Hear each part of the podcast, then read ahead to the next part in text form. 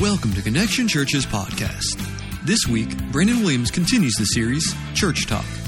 In this message, Brandon defines the word justification as being treated as innocent because of Jesus. That is something for us to be excited about, and it's time for us to stop trying to justify our own desires and instead accept and live out the freedom God gave us. Good morning. Hope you guys are doing good. Thank you for getting up early and coming in this morning. Good, good time. How about the weather? Anybody loving the weather? Man, oh man. Yeah, it's good stuff. Real quick, I want to do something that's a little different. Um, if you're visiting here, we don't do this every week, but I want to just do something. If you're under the age of 24, I want you to stand up real quick. Under the age of 24. Woo! Y'all give him a hand. How many of you could say that when you were 24 or younger, maybe when you were drugged to church by your parents, but other than that, how many of you could say that's where you were? Not me. All right? Um, go ahead and be seated. Now, all the old people, 25 and older, let's stand up. If you're over 25, stand up this morning. Let's give them a hand. Some of y'all didn't stand up, but that's okay. Listen, isn't it cool to be in a church where there are is such a, a, a, youth movement that there's energy that comes in the doors? Not that us old people don't have energy, but there's energy, but also to have the wisdom um, that comes with us old people, right? Um, and some of you have a lot more wisdom than I do um, because you're a lot older than me, but that's good. We need wisdom. And so I just wanted to celebrate that for a minute. I just think that's the most awesome thing that we can come in here and, and how God is putting together such a diverse uh, group of people from all different backgrounds, different ages, um, everything, and how we can come in and worship a risen Savior. So thank you for participating in that with me uh, this morning. But I just wanted to let you see and let the older people see too that there are other people like you here. okay? But we're glad you're here. Um, real quick, don't forget next week, the 10th, at uh, I believe it's 5 o'clock, Scarecrow Chili Cook Off. It's to be an awesome time of fellowship. Plus, you get to eat chili and you get to make a really cool scarecrow. Um, just come out. We'll have a good time. Just come fellowship, if nothing else. But it'll be a big time, so hope that you will come. Today, we are continuing church talk. We've been looking at words that we use in church a lot, but sometimes we don't know what they mean. Um, we think about this a lot because sometimes people who've never been to church or haven't been in a long time come in and we're throwing these words around left and right like justification, sanctification, um, saved. I mean, it's like saved from what? You know, um, all these different words that we've come, become accustomed to because we've been in church and we may have a little bit of an understanding. We've been looking at these words so that we can have a. Um, a way to communicate in our own lives to people who maybe are far from God why we believe what we believe. And today, the word we're going to look at is um, justification. I was amazed that John could get justification in that little box, but he did it. Um, and so uh, it's not up there now. If you missed it earlier, we'll play it again so you can see it. But um, today, we're going to continue looking at this, and that is the word we're going to tackle. If you have your Bibles, um, Romans chapter 3, um, we're going to begin in verse 21 verse 21 of Romans chapter 3. But now a righteousness from God, apart from the law, has made, been made known, to which the law and the prophets testify. This righteousness from God comes through faith in Jesus Christ to all who believe. There is no difference, for all have sinned and fall short of the glory of God, and are justified freely by his grace through the redemption that, Christ, that came by Christ Jesus. God presented him as a sacrifice of atonement through faith in his blood. He did this to demonstrate his justice because in his forbearance he had left the sins committed beforehand unpunished. He did it to demonstrate his justice at the present time so as to be just and the one who justifies those who have faith in Jesus. Let's pray. God, I thank you for your word. I thank you for your strength. I thank you for the power of the Holy Spirit, God. I pray that, that He would come here now and rule and reign in our hearts and and God, that we would open our, our hearts, that we would have ears to hear what you say to us, what the Spirit says to us today. And God, I pray that you speak a very clear message to us today, that we could hear you, that your word would sink deep into our hearts, find good soil, and produce a crop 30, 60, 100 times what is sown here. God, help us to see others come to the life changing and life saving knowledge of Jesus Christ. We love you and we thank you. It's in his name that we pray. Amen. Well, one thing I try not to do here, uh, because I've got so many stories about this one topic, I try not to bombard you with baseball stories, right? Because baseball, from the time I was four to the time I was 24, that was like my life, right? I mean, I loved it. That was kind of, it actually, for a large part of my life, was my idol, um, was baseball. Um, and, and I try not to tell a lot of stories, especially about college baseball, because when I tell these stories, I feel like sometimes it almost sounds like I'm saying, Well, I played college baseball. And really, um, trust me, when I tell a story about me playing college baseball, it is not that glorious because basically I was what they call an ERW. I, I like eat, ride, and watch. That was, that was my main function. Um, I was just good enough to be on the team, probably the least talented person on the team. And, and uh, so it was not that glamorous. But one thing that was pretty interesting is when I did get to college and I had an opportunity to play for a very small, small, small scholarship, um, I get there and I'm thinking, man, what are they going to teach me first? Are they going to teach me how to hit? Are they going to teach me how to throw? Are they going to teach me how to steal a base? Because if they could teach me how to steal a base as slow as I was, they would be doing something. But I, I get there, and it was crazy because the first thing they taught us was not how to hit or throw. They brought out a bunch of baseballs, and we learned how to sign a baseball. That's absolutely insane, right? And, and so the first thing they teach us is that there is actually an etiquette to signing a baseball. And, and if I had one I could show you, it's, it's, kind of where you just go around like the little horseshoe part and you sign, but it look, ends up looking really cool. And usually the head coach will sign in the very center of the ball. And, and it's just this way of doing it so that it's not like, you know, just names scattered everywhere. So they taught us how to sign a baseball. And it was really weird to me because I don't know that I'd ever given my autograph to anybody. But it's kind of cool because they, somebody wanted me to sign a baseball. I was like, this is awesome, man. Put my, you know, you sign your name and your number and all that good stuff. And, uh, and so, uh, anyway, we were signing balls. And after games, it was always funny because between the dugout and the locker room that we had, kids would line up right there with baseballs. Maybe they caught a ball or whatever, and they would line up for us to sign balls on the way into the dugout. And I remember the first few times this happened, I almost felt guilty signing the ball. And the reason I felt guilty is because I was like, I don't even play. I was like, why am I signing this ball? And I would almost want to explain to him, listen, kid, that guy right there, he's really good. He's probably going to get drafted. You should get his autograph because mine is worth nothing, right? It, it, it's no good. And, and I, as I was thinking about that, I was thinking about how they wanted my autograph not because I was something, not because I, they never even seen me play. I could have been an axe murderer for all they knew, right? But they wanted my autograph. And so they wanted my autograph not because I was any good, not because I was all that, not because I had done anything, but because I wore the uniform. That was the whole reason. Just because I had on a Georgia Southern uniform, they wanted me to sign a baseball. As I was thinking about justification this week and I was thinking about what that word actually means, I was thinking about that is a perfect picture of justification. That is what, what justification is. It is God placing the, the, the perfection of Christ on our life. It is God um, um, justifying us as though we had never sinned before in our life, placing that on us. And it's nothing we've done, it's nothing we could attain. It is just God placing this upon us, and because of Him, we are made righteous. It's not a righteousness that we could attain. It is simply God saying, I'm going to place this on you. And just like when I wore that uniform, people wanted my autograph. It made me appear to be something. When we are covered uh, in the grace and the mercy of God, God sees us as Christ. You get that? Does that make sense? That just because we wear Christ, we are viewed as something. That's awesome. All right, everybody wake up, open your eyes. Open your eyes. See, now, you're usually, believe it or not, y'all are usually the most lively crowd. You really are. And, and that, maybe that's not saying anything for the 1045 group, but you really are. So this is going to be fun. We're going to have a good time. But just because we wear Christ, we become something. We become a child of God. We become forgiven. We attain the righteousness that we could have otherwise never earned on our own. That is awesome that God would do that for us, right? That's good news that God would say, I'm going to give you something that you can't attain. I'm going to make you something not because you did it, but because you simply let me put Christ on you. So I'll see you differently so that you can have the perfection of Jesus. That, in a nutshell, is what justification is. Listen to this. I want to give you a real simple definition. This is out of the BIV, the Brandon International Version of the Bible.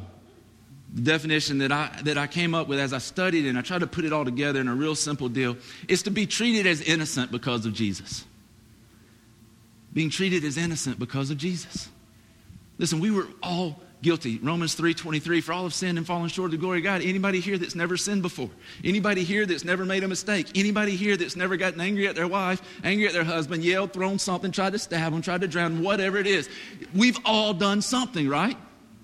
We've all done something. And so we're all in the same boat, but we because of Jesus get to be treated as though we didn't. We don't deserve that, but God gives us that simply because we are in Christ. We are in Him. In one word, I would say it is right. It's right. It's being in a right relationship with God. It's being treated as though you were righteous, perfect. So God comes and He makes us perfect. Um, how many of you remember if you, maybe you're in a dating relationship, you remember how your boyfriend, girlfriend came to you and, and began to court you, woo you, draw you to, your, to them. Um, maybe some of you are married and it's been years and years, but I guarantee you, you can still remember like the things you did, and many of you would be very embarrassed if you told some of the things you did to try to get the attention of your girlfriend, maybe your wife now. Um, notes you wrote that you pray to God that somehow they have dissolved or burned in a fire by now because you'd be embarrassed if, if people saw those. And I was thinking about how those things have changed over the year. I was ta- years. I was talking to a guy at a men's breakfast I do every other week, um, every other Sunday, and he said, uh, he said, I remember the day when I would go and, and when I would go out on a date, I would call the girl, ask her out, but then it was just standard protocol that I would go to the house, the mother or father would come to the door, I would sit down in their parlor or in like a little gathering room, and I would meet the father and talk to them. And they would check me out and make sure that it was okay for me to go out with their daughter. The next guy that walks up goes, Man, I almost killed a guy one time. He's like, I got so angry. I was like, why? He's like, and this is a younger guy. He's got um, young daughters. Um, I say young, who probably in college now. And he said, one time this guy pulls up and blows the horn. Blows the horn, wanting my daughter. And he's like, that don't work around my house. And see, God is wise because He has not given me a girl yet. Um, I'm sorry, but I think we're having a boy again. I don't know. I'm not a prophet. I might be wrong. But if we had a girl and a guy pulled up and blew the horn for my daughter to come out, we would have a bad time, right? I, you know, and, and I'd probably call one of you who was saved but not really been saved that long. Um, and be like, come over here and, and you know, you, you know, you, you were saved, but you really hadn't been sanctified. You know what I'm saying? And so I'd be like, come on. And I got this guy. I got him. He's tied up in the backyard. Come get him. So if God gives us a girl, first of all, I will pass out in the uh, delivery room. But second of all, I will, uh, I don't know, man. It's going to be bad news for every, every guy her age that ever would come around our house. But we do crazy things. And that whole means of dating and courting, I mean, come on. When, when I was in school, it was usually like a letter, you know, will you go out with me? Yes, no, maybe. You know, check one, right? Um, I got more no's than, yeah, yeah. But, um, then today, like I hear about guys who are asking girls out via Facebook, right? I say one thing to that, like you're chicken, you are scared, man. You need to man up and go get face to face and ask this chick out, right? Well, and then now the whole way that we relate this even is different. How many of you grew up at a time when when you were dating somebody, you were an item? Anybody? You ever hear like older people say, well, are they an item? I'm like, I, I, what, I don't even know what that means What an item. And then it became going steady. Some, I know some of you grew up during the going steady phase. And then, so it was like, are you going steady? That meant it was really serious. Um, and then for my, my age folks, it was going together. Right? Some of you remember the going together times. It was like, are you going together? I was, I don't know where we go. I don't, I guess we can. And so it was, are you going together? Um, and now the new thing is, are you Facebook official? Right? You, you see that? It's like so and so's in a relationship. And so you're Facebook official, and you're like, oh man, that is serious. Like the next thing after Facebook official is like an engagement ring, I think, right? Is that the next thing? And so you, you, you become Facebook official, and then everybody's like, oh my gosh. And like 100 people like this, you know? I like the fact that you're Facebook official. And so, but it's just crazy, man, how we do that and how we go about initiating relationships and how things have changed over the years. But the awesome thing about justification, the awesome thing about God is that the Bible says very clearly that He initiated the, the relationship. See, we hear this all the time. How many of you have ever heard somebody who said, um, I found, I found God. I was, man, I was lost and I found God. No, you didn't. God found you. We talk about God like he was lost in Walmart, you know? Like, like God didn't know where he was, right?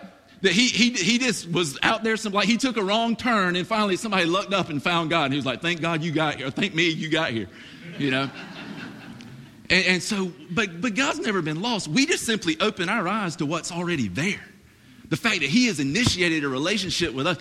How many of you really think that you deserve that today?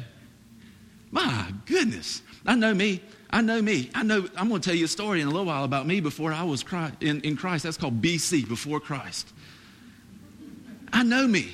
I did not deserve God coming to me and establishing a relationship with me. But God revealed himself to me. He revealed his love to me and, and, and feeling like the least of these, the one who didn't deserve it. And yet God comes and he places his love and his grace and his mercy and he calls me his own. He puts me in Christ so that he sees me with perfection and holiness so that I can actually be in a relationship with him. Now that is absolutely amazing that God initiates that relationship with us. Even when we have run so far from, even when we've been sitting in church for 20, 30, 40 years and we don't know Jesus from Buddha. I mean, we don't know him. And he's still going, tapping us on the shoulder, going, I'm right here. I'm right here. I hadn't gone anywhere. That's an amazing God because here's the truth. If he didn't want to be found, he wouldn't. How many of you want to play a game of hide and seek without God? I mean, with God. I don't want to play that game because he's like out there in the middle of a field and he's like, uh oh, uh oh, forest. Trees everywhere. He's got the best hiding place ever. You can't win that game, right? Adam and Eve tried it. He know, you go hide, he already knows. He's all right, come out from behind the tree. I mean, you don't want to play that game. When I was um, in youth ministry, um, there was a, a, kid named Hayden. Um, he was about a sixth, seventh grade boy. And you know, sixth, seventh grade boys can be a handful um, especially in youth when they get around sixth and seventh grade girls um, and they're trying to show off. Well, Hayden was a good kid, but he was always into something. Well, we had a lock in, which I, am pretty sure the devil invented those two, um, especially to, just, just to get the youth pastor. But we did two lock ins um, one year, and I got a total of 15 minutes of sleep uh, with both of those combined because I knew if I went to sleep, like something bad was happening, right? And so I was up all night. Well, the kids would typically, a lot of them would go to sleep. Well, the next morning, it was about 7.15, 7.30. All the parents came, all the kids were gone. And um, I was like, I'm going home, man. I'm, I'm, I am beat. So I go home, I hit the bed. I'm like, as soon as my head hits the pillow, it's one of those things you don't even remember getting home. You're just like, thank God I'm here. You go and, and you go to sleep. And I, I fell asleep about 9 o'clock 9.30 susan comes in and she walks in and she's like got this scared look on her face. I'm like what happened? What you know? As i was so out of it. And she said do you know where hayden is i'm like Hayden who? And she's like, Hayden. I was like, what? I don't even, I was so confused. I was like, what's going on? She's like, they can't find Hayden. Immediately, I'm wide awake. I'm like, oh my gosh. I was already thinking about my resignation letter. I'm like, I'm not doing this. If it means that I'm losing somebody's child, I'm out of this. I'm not doing this anymore because we, we searched the whole church, couldn't find anybody. And so I'm like, I don't know. So I start calling everybody. I'm like, did you see Hayden leave with somebody? Did you see Hayden leave with somebody? Like, no, no, no. And so I'm still calling people, kind of getting dressed at the same time to go and start looking for him. And and then finally we get a phone call and they're like, We found Hayden. I was like, Oh, really? Where was he? It was around Christmas time. And they were in the church in the fellowship hall. They were doing a Christmas practice for like a children's recital. And they're in there singing, had been in there for like 30, 45 minutes. And then all of a sudden they hear something and they look over, and out from under the piano comes Hayden. And he comes crawling out. And he's like, Man, He's like, looked like he didn't even know where he was. They're like, what are you doing under there? He's like, I just been asleep. And he had crawled under there during the night sometime and gone to sleep. We had searched that place high and low. We couldn't find him. Finally, he crawls out, and, and everybody's like, oh, thank God, you know. The parents went picked him up, and, and I could finally, but then I was like, I was shocked, man. I'd had like an hour and a half worth of sleep. I was wide awake. It was like I was on crank or something. I was like this. I was so scared. I was so scared. But the truth of it is, it's the same way with God. Listen, if God didn't want us to find him, we would never found him. If God didn't want to reveal himself to us, we couldn't know him. And there's this thing where, where God reveals himself through general creation. He reveals himself in all these different ways. But then there's a specific revelation that comes when we realize who Jesus really is. When we realize that Jesus did die for us, that Jesus has made a way for us. And God has initiated that, that, that um, relationship with us. He's initiated this opportunity for us to come to know Him. And that's what we have the opportunity to have today. But you know, it's kind of like getting a new car. You know, when you first get a new car, it is absolutely amazing. And some of you, when you first got saved, it was absolutely incredible. But you know what? After about a month or two of having a, a new car, it may not have been brand new, but it was new to you. Um, you like find French fries in the seat. There, there's, there's drinks turned. I mean, it just gets nasty, right? Because it's not new anymore. And I think for some of us, we've forgotten exactly what Jesus did for us. We've forgotten that freedom and that amazing um, experience of having Christ come into our lives and begin to relieve us of all the junk that we've been carrying around. And we need to realize that God has initiated this thing. He wants that for us. He wants it to be a real living relationship, just not some religious experience that we have. We go down and say a prayer, we, we get dunked under some water, and then we come up, but nothing's ever different. And so God has initiated this. But even though God initiated, there was still a problem. It was still a problem. God wanted a relationship, but there was still a separation between us and him. See, there was still this problem of the fact that we were guilty, that we had, we had messed up, that God was perfect and we weren't. And there was a chasm there that could not be overcome. And so that is why Jesus came. And I want to talk to you real quick about a couple of things. The, the, the word we're looking at is justification. The word actually means that, that, that, that it's just as if you never sinned. It means that you have been forgiven, you have been made clean. Your life your life is new. Remember 2 Corinthians 5.17 that he's in Christ as a new creation, the old is gone, the new has come. It's your new, brand new.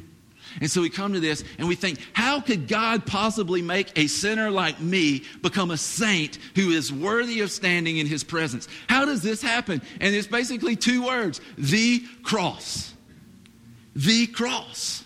That is how God did it. Listen to this verse, and we're going to look at what the cross did for us. We're going to look at how, how God used the cross to justify our lives, to make them new, to make us clean so that we could actually be in the presence of God. Listen to verse 23 in Romans 3. It says, For all have sinned and fallen short of the glory of God, and are justified freely by his grace through the redemption that came by Jesus Christ. I want you to understand this word redemption because it is an absolutely incredible word.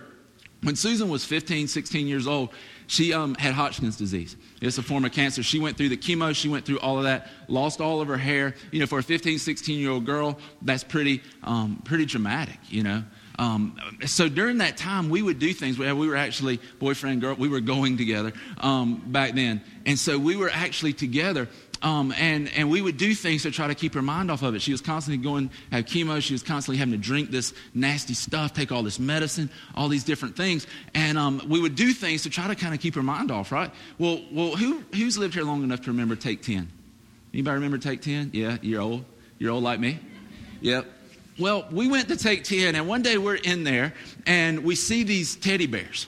We see um, like all these stuffed animals. Susan loves stuffed animals. I think it went, when she got older, it went from stuffed animals to pillows because now there are more pillows on our bed than, than I, no human being needs that many pillows, right? And I can't figure it out. But we saw this stuffed animal and we're like, we're getting that stuffed animal. Because you know, you walk into those places and they got them all displayed and you're like, man, I want that so bad. I want, let's get that. And so we started going every day, every afternoon, we go for a little while and we play skee ball Anybody else like skee ball? Man, is awesome. Skee ball is a good, a good game. Um, and we would go and play. But the cool thing was, if you got enough points, tickets started coming out. Right? And so we looked at this thing. We're like, we're going to win enough tickets to get that teddy bear. It would have been much wiser for me just to have said, I will write you a $50 check if you'll give me that teddy bear, right? And because we, there's no telling how much money we put in this machine. And so we're, we're playing skee ball every day, every day. And finally, we got enough tickets to go and do what? Redeem those tickets. That's what we say, right? When we get enough tickets to go, we, we redeem those tickets for a prize. We redeem them and we take the ticket and we give them to somebody. They give us something back. That is what redemption is. It is Jesus coming and purchasing us back for God. But see, the problem is we couldn't play enough skee ball to make ourselves righteous before God. There is no way. There's no way that we could ever do enough. You can't go to church enough. You can't pray enough. You can't read enough scripture. You can't, you know, help enough little old ladies across the street. You can't do enough to redeem yourself before a holy and perfect God. And so Christ comes and redeems us. The word redemption is actually a word that was used in the marketplace. And what it was used for was when people would go and they would purchase a slave in order to set them free. They would purchase a slave and they would say, Now you're free to go. Basically, giving them papers saying, Go and live your life. You are free. That is the nature and essence of what Christ did for us on the cross. That is why the cross is so important because through Christ and his perfect life, his blood that was shed, his life that was given was the purchase price to buy you and I back from the hand of Satan and back from the grip of sin and death. We couldn't do it on our own. We could not do it on our own, but Christ redeemed us through the cross. That's good news. That is awesome, right? That Christ has forgiven us. If we can keep that before us, just remembering that without Him we were lost and we were dead, I think it would change the way we live. Even just the knowledge of that, that if we really believed it, man, I don't know that we'd have a bad day. Because what is there to worry about? If you've been purchased back from the, the, the, depths of hell, you never have to have to bust the gates of hell wide open, then that's something to celebrate. That is something to be excited about. And the redemption of Christ on the cross is, is, something that we should keep before us. And remember that if you are in Christ, you have been redeemed. You have been bought back. You no longer belong to Satan. You belong to God. So quit serving the devil and begin to live for God. You don't have to serve him anymore. That bond has been broken. Now live for God. Some of you had, did a good job living for the devil, didn't you? I did. Man, I was good at it. And anybody that tells you sin is not fun, they didn't do it right. Right? Because you had some fun. I mean, I'm just being honest. But sin leads to death. And I have found more joy, I have found more happiness in the last 10, 11 years of my life when I came to know Christ than I ever had before. There is nothing at the bottom of a bottle that can make you as happy as the joy of the Holy Spirit in your life. I can tell you, and the good thing about Jesus is you don't wake up with your head hurting, right? And so he has redeemed us, he has bought us back from the depths of hell and the hand and the grasp of Satan and sin and death. The next one is this. Let's read on. It says in 24, and are justified freely by his grace through the redemption that came by Christ Jesus. God presented him as a sacrifice of atonement through faith in his blood. The word atonement. Now, literally translated, uh, most people agree that the best way to say that would be a word called propitiation. Propitiation, say that like 10 times fast, right? Propitiation. Pretty soon you don't even know what you're saying. But it's a big word. But um, I, I, think maybe the best way to illustrate this is one of those BC moments for me. I'm going to be kind of open and honest with you um, and tell you about a little bit about before Christ for me. Um, we were at St. Augustine Beach when I was about 17, 16, 17 years old. And uh, Susan and I were sitting on the beach talking. It was nighttime, um, looking at the stars, you know, probably saying some of those things that I'm hoping nobody ever finds out about. Um, and we're sitting there, and you know, you can drive on the beach at St. Augustine. And so we're sitting there was a little party going on down here, a bunch of other teenagers down there, and this car starts coming up the beach. And then um, the car slowly begins to turn and come straight at us. And we're sitting there, and they're flying, coming through the sand. And right when they get to us, he spins the wheel real hard and tries to throw sand on us. How many of you know that don't fly, man? That ain't good. Anybody that would get upset about that, come on, be honest. You're not that saved, you know. You would be upset. Now, I didn't know Jesus, right? I was far from God. That whole love, joy, peace, patience thing, uh uh-uh, uh, it didn't work with me. But I get up and I start, it's probably the dumbest thing I've ever done because, like I was going to catch a car, I start chasing this guy down the beach. But then he stops and I run up to the door and I jerked him out and I started beating. I didn't really do that, guys. Y'all are like, I ain't ever coming back here again. No, but I started chasing this guy down the beach in his car, and they were having so much fun with me because they were they would like slow down, and I'd get close. I'm like, I got him, I got him, I got him. And then I, then then right when I get up to they speed up, and this this went on. If you could have clocked me, man, I bet I ran the fastest mile in the history of the world because I was so angry. And then I start coming back down the beach, and um, Susan's like coming running behind me. Stop it! Stop it! Stop it! You know, she's hollering at me, and she comes up and grabs my arm and begins to pull me back and, and trying to talk me down from like going back because I was going to clean out the party. That's where I was headed down there. I was like, I might not get them, but I'm gonna get their buddies, if nothing else. And and, and so I'm going down there to the party. I was gonna get my eyes beat out, y'all, because I am not that bad. But they were about to, they were about to just beat me, probably throw me in the fire. But I, am going back down and she grabs my arm. Stop, just calm down, just calm down. And finally I'm going and I'm dragging her behind me like this. And and I'm headed to the and then finally she sits down, wraps her legs around my leg, and is holding on to my leg like this, just pleading with me, don't go down there. Just calm down. Relax. Calm down. Don't go down there. I'm gonna kill somebody. I'm gonna kill somebody. And so and I'm going and, and trying to get there. But but finally I see like the, the, the terror in her eyes. And finally, I'm just like, man, I can't, I can't do this. So my idea was I'll take her back to the room. And then I'll slip back out and go down there. And so I'm like, okay, cool. You know, you kind of play that like cool, cool thing, like, all right, I'm good, I'm good. And so then I get away, anyway, I get to the room, and, and she's like, somebody told him, Brandon. You know, she's crying, and I'm like, I'm a jerk. And so um, ended up staying and, and ended up not getting in a fight. But when she was pleading with me, when she began to try to appease my anger, that is the picture of propitiation. It is what Jesus did on the cross. See, God, God does, He's not like me. He doesn't just blow his lid black out and start chasing cars around, right? He doesn't do that. But God, He, he can't stand evil. He can't deal with it. it. It has to be dealt with. And there is a holy anger that He has towards evil. And, and, and it's, it just sets him off, but not like we lose, because we don't like to think about God getting angry. Oh, God flipped out. You know, he lost his lid. No, God just, he has to, he has to be angry because it's evil. It's evil stuff. Somebody does something evil to you, you get angry. It's, it's God reacting to evil. And that's what we see um, in propitiation is that Jesus took the wrath of God for us on the cross. You remember what Jesus said? He said, My God, my God, why have you forsaken me? He emptied his wrath upon Christ so that you and I don't have to do that. We don't have to come under the wrath of God. That's good news. The Bible says that we weren't appointed to wrath because we're in Christ. Can you imagine that? That God Himself became man so that He Himself could take His punishment. Only God, that you can't write that. Only God. Only God. And He took the wrath so that you and I don't have to take it.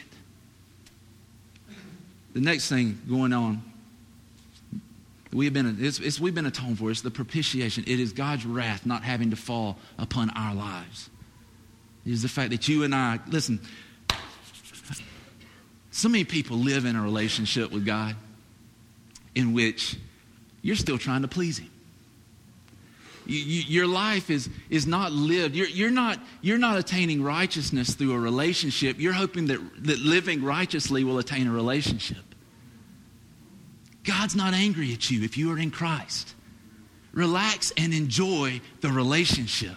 Because the only righteousness you are going to attain is when Christ places that righteousness upon your life and then he begins to live it out of you. You can't live right to have relationship. You have relationship and then you begin to live right. But see, the church don't want to tell you that. Because the church is afraid that if you find out you're not guilty anymore, you won't come back. I'm serious. You might not tithe if, if we don't if we don't uh, if we if I'm not going to be guilty, or I might not give as much. You don't give. If you're giving because you feel guilty, don't give. There's no reason to do that. You give because you're thankful. You give as an offering because he was an offering for you. That's why we give. If you're living and you're coming to church because you feel guilty, you're wasting time. I mean, I'm glad you're here because maybe the light will come on and you go, bing, and all of a sudden you'll be like, man, praise God, He forgave me and I can live for Him. And you come into a relationship with God and the Holy Spirit that begins to live and work out the righteousness of Christ in you. But so many of us are living out of guilt instead of grace. We need to get to a place where we realize the grace of God, and in view of His grace and mercy, we begin to be transformed, not conforming to this world anymore, but living lives that honor Him. That's what He's called us to. And so He has propitiated us, He has, he has atoned for us so that we can be in relationship with God. God is not angry at you anymore. And we think about this how can a man die for my sin? I mean, uh, why, why wouldn't I die for my sin? The, the reason is God's fight wasn't with you, it was with sin. He had to overcome sin. The cross was about defeating sin and death. It wasn't about beating you up. But how many times do you go to church and you get beat up? And you leave, you're like, well, you worth running. I better give more money. That's not what it's about. It's about realizing that, that God has called us into this relationship. He's not angry. He wants to know you, He wants to be known by you. And then He'll change your life if you truly live for Him. The last one is this. It says, God presented him as a sacrifice of atonement through faith in his blood. He did this to demonstrate his justice, because in his forbearance he had left the sins committed beforehand unpunished. He did it to demonstrate his justice at the present time so as to be just in the one who justifies those who have faith in Jesus. Now, listen, eh, the last word I want you to think about is demonstration. The cross was a demonstration of God's justice. It was a, it was a, a, a way that, that God could be just and do justice, but justify us. It was God's way of righteousing the unrighteous. Does that make sense? That, that the righteous one who knew no sin became sin so that you and I could become the righteousness of God. It's the demonstration that God's saying, listen, all those sins that y'all think I forgot about, uh-uh, I haven't forgot about those things. All those sins that you've committed, I haven't forgot about that. All the sins that you're going to commit, I know about those. Isn't that crazy? God knows what you're going to do. All the times you're going to be so jacked up, you turn your back on Him. And He still says, I know that, but listen, I still put my Son on the cross so that you could be justified. He demonstrated His justice upon Christ so that it wouldn't have to fall upon us. Wow. That's incredible. How many of you have ever seen something happen to somebody and it freaks you out because you're like, that could have been me? Anybody ever like sit at a red light and and you're maybe you just ate a big lunch. I don't know. Maybe it's like two o'clock feeling. You need a five hour energy drink, whatever it is.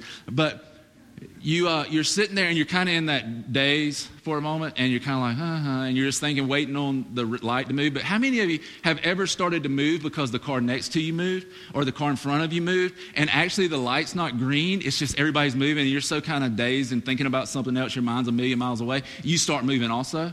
Yeah, okay, I'm the only weird one. Um, but okay, Joe, Joe and I are weird. And Sean, okay, good. There's more weird people than I thought. But um, one time Susan was sitting at a red light and I was behind her. And there was this lady in front of her, and there was a turn lane right here. I'm going to tell on Susan right now. Um, she'll get me. But the cars over here start moving, and I'm watching Susan, and it was the turn arrow came on. They start moving, and Susan just floors it, nails the car in front of her. I was like, oh my gosh. I was like, how did she? And so I'm like, I'm not even getting out. I'm like, I want to see how she gets out of this. And so I'm sitting there in the car and I'm like, burn, burn, burn, burn. And so the person in front gets out and comes back there and the lady goes, Did that man behind you hit you? And I was like, If she says yes, I'm going to kill her, you know? And then finally she's like, no, ma'am. But she was in that dazed state, you know. And so she, you know, we, we, we do that sometimes. And then another time I'm sitting at a stop sign and um, there was a guy in front of me and I'm sitting there kind of in that dazed state. Well, he starts to go. And right when he gets into the intersection of, of the street, another car comes by, bam. I'm talking about nails and glass flies up in the air. I'm like, you know, it scared the mess out of me. I'm like, and then it hit me. I was like, man, that could have been me. I was like, oh my God. You know, it's just one of those things that the reality of that wreck and that impact came to life. And, and you know, I mean, like two seconds, the police are there and ambulance are there. But it hit me, man, that could have been me. And, and when we look at the cross, we need to see this. We need to see, man, that could be me. It's a demonstration of the justice of God that should have fallen on our life, but it fell on Christ. And somehow we, we, we let that go by. Somehow we just get up in the morning and it's just another day. If you are in Christ, you ought to rejoice and be happy because your joy is in your salvation. You ought to realize that Christ died for, I can't, that hurts. And Christ died for you. And it is a demonstration of God's justice, but it is also a demonstration of His love because you and I don't have to go through that. We don't have to experience that.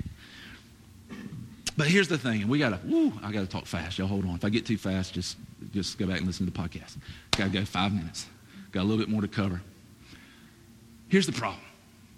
The problem is that for the church, the cross becomes a crutch. Instead of it being that God justifies us through the cross to live for Him, we justify ourselves to do what we want to do, don't we? Who does not do that? All of us do, right? All of us have that, that, that part in us. We can make a thousand, or we can make a million reasons why we should eat a brownie, right? But how many excuses can we come up with to not go to the gym, right? I can come up with more than a million. I think oh, my back hurts, my you know head hurts. I've, and then we'll do this thing of entitlement where we're like, okay, I walked 20 minutes on the treadmill, so now I can eat a half gallon of ice cream and a pan of brownies. I do, but you drink a diet coke, so that makes it okay, right? You do that. I remember my mom would be like, I'm going on a diet. She would get a diet coke and like a, a baby Ruth. I'm like, mom, those don't cancel out. And, but, but we do those kind of things. We rationalize it away. Um, and, and, I want to say this before we, we finish this up. Um, and it's another baseball illustration. I apologize. But, but it, I think it's a good one. Um, because there's some things we need to understand about this church and about the way we ought to be. Um, when I was playing, I played for a man named Jack Stallings, and an awesome baseball. I mean, I, would put him up against him. He was tops, man. Awesome baseball coach. But he could get on you like nobody else. I mean, he could, he, he invented cuss words. I swear, I, I know he had to. He had to come up, because he'd say, them and be like, man, that's pretty good. I've never heard that before. And, and he just make up stuff. And, but if you, if you messed up on something, mostly like mental mistakes, he would just crawl you. He would get on you. If you made a mistake, he would tear you up. And so one day, we're playing a team that was not very good. We should have beat them very easily, but they were beating us like three to two. We had a man on first and they sent me up to get a sacrifice bunt down, um, and you know, to bunt the runner to second to get him in scoring position with one out, hopefully drive him in, score, tie, and run at least. So I go up, and the guy's pitching, and I get up there and I square around a bunt. Pitch comes, high fastball. He probably did what he was taught to do, threw me a high fastball kind of in. Bunt it, not good. It went up right into the pitcher's glove. I mean, it didn't even hit the ground. I never left the batter's box. It was so bad. It was like, boom, out. Oh, God. It's like, this is terrible. And then the longest, it might as well have been five miles from, from home plate to the dugout. And I'm walking, I'm like, he's going to kill me. He is going to cuss me. He is going, you know, he's, I'll never see the field again. I walk in, I put my batting helmet up, I put my bat down, I walk all the way down to the other end of the dugout, and I sat down. And I was like, wow, he didn't say a word. And then it hit me. I was like, man, I think that's worse than if he had cussed me out. Because I realized in that moment that because he wouldn't get after me, because he wouldn't push me, he didn't expect any more out of me. It wasn't a surprise to him that I popped the bunt up. But see, this is my thing with church, guys, and, I want you to understand this. We're not just going to come in here and sing, you know, sings a few songs and go home feeling good about it. I, I don't want to be somebody who comes in and just makes you feel good about yourself. I want to be a pastor that comes in and challenges you to be all that God created you to be. If we come in and we just sing kumbaya and I tell you how great you are and how awesome you are and how wonderful everything in life is, then we're never going to get any better.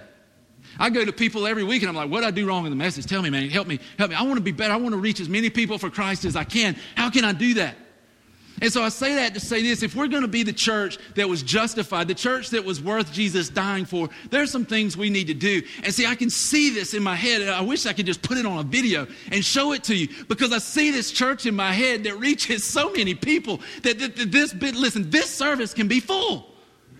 We come in here every week and, and, and, it can be full, not with just people. Listen, we don't have to go and steal folks from First Baptist, First Methodist. Listen, there are plenty of lost people around the place. If we'll begin to do a few things, we, this service, your service, the service you come to every week, can be full of people who have come to know Christ and have been justified by the cross. And I can see this, but listen, it's going to take some things. It's going to take a group of people who begin to be so passionate about Jesus that, that, that everything else begins to fade away. That the most important thing in our life is that we make him famous, that we lift him up, so that when we come in, we come into a place where we are expecting God to bring somebody to salvation and the saving knowledge of Christ. It's got to be a church where, where we, we're so passionate about each other that, that, there's no schism, there's no fracture, there's, there's nothing. We wouldn't allow something to come in. When we hear somebody talking bad about another church member, about somebody in general, we nip that junk in the bud because we don't want a root of bitterness growing up and defiling many. It's going to take us getting to a place where, where God is the most important thing in our lives. Come on, guys, if we can catch hold of this, if we can see this, do you know how many people God can bring to justification? That He can justify through receiving Christ. I was listening to a, a podcast this morning, and, and I'm listening to this guy, and he gives an invitation at the end, and like 200 people stood up to receive Christ. Listen, we baptized 26 this summer. Okay? That's pretty cool, right? I thank God for that. You know, if we got, yeah, they, those things work. Um, you know, and, and we always say, well, if it's worth the one, you know, we, if we just got one, it's worth it. And you know, it is. But I don't believe that's all God can do. I believe that if we will begin to exalt Him and lift Him high, and we'll begin to do the things He's called us to do, then He will begin to do amazing and incredible things. I want to give you three things real quick that we've got to quit doing, and then you can go. I'm going to be brief on these, I promise, because I have to. The first one is this we've got to quit living or justifying our lifestyle by the cross. We need to realize that we're, if we claim Christ, we are painting a picture for other people of who God is. God wants to live through you, to bear fruit through you that would entice other people to come to know Him. He wants to place the truth in you so that you can share the truth with others so that they come to the justifying knowledge of Jesus Christ. It's time for us to quit justifying our lifestyles by the cross. We come to church for an hour and 15 minutes, and then somehow that justifies us to do whatever we want to do outside of church. And that's not the way it works. That shows me that we don't really understand what God did for us because if we can view the mercy of God, we'll live for Him. You've been bought, remember. Jesus bought you on the cross.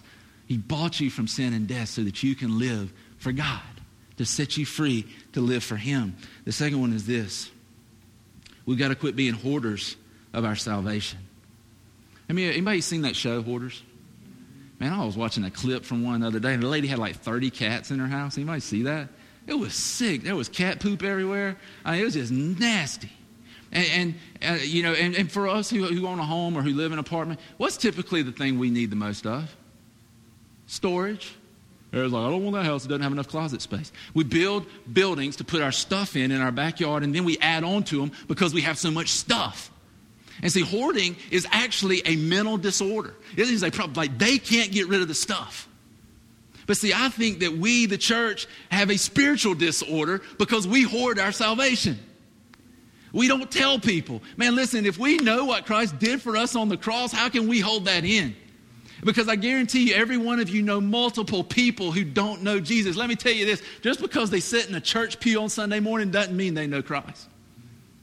Just because they take communion don't mean they know Christ. Just because they write a check every month or every year to the church don't mean they know Jesus. Every one of us know people that don't know Christ. We need to quit hoarding the saving knowledge of Jesus and begin to share it. Listen, the people who have been impacted the most by this church, you know why they were impacted? Not because of me, because of you. Listen, I, I, I haven't changed anybody, but there are people in this room who have invited people left and right, left and right, left and right, who have come in here. God has touched their hearts, and they have been changed forever. Right, Christy?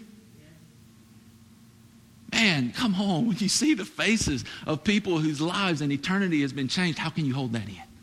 We can't. We've got to quit hoarding it. And the last one is this we've got to quit justifying being consumers instead of contributors. If you walked into a restaurant, you walk into a restaurant, and the waitress comes up and shows you to the table, and then she sits down. And she says, I would like water with lemon.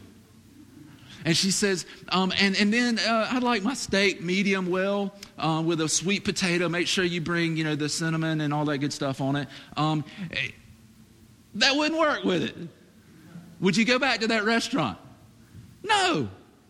You wouldn't go back there. Just as crazy as that sounds, it is crazy for us to walk into the house of God and think that somehow we need to be served. Listen to this Mark chapter 10. This is awesome.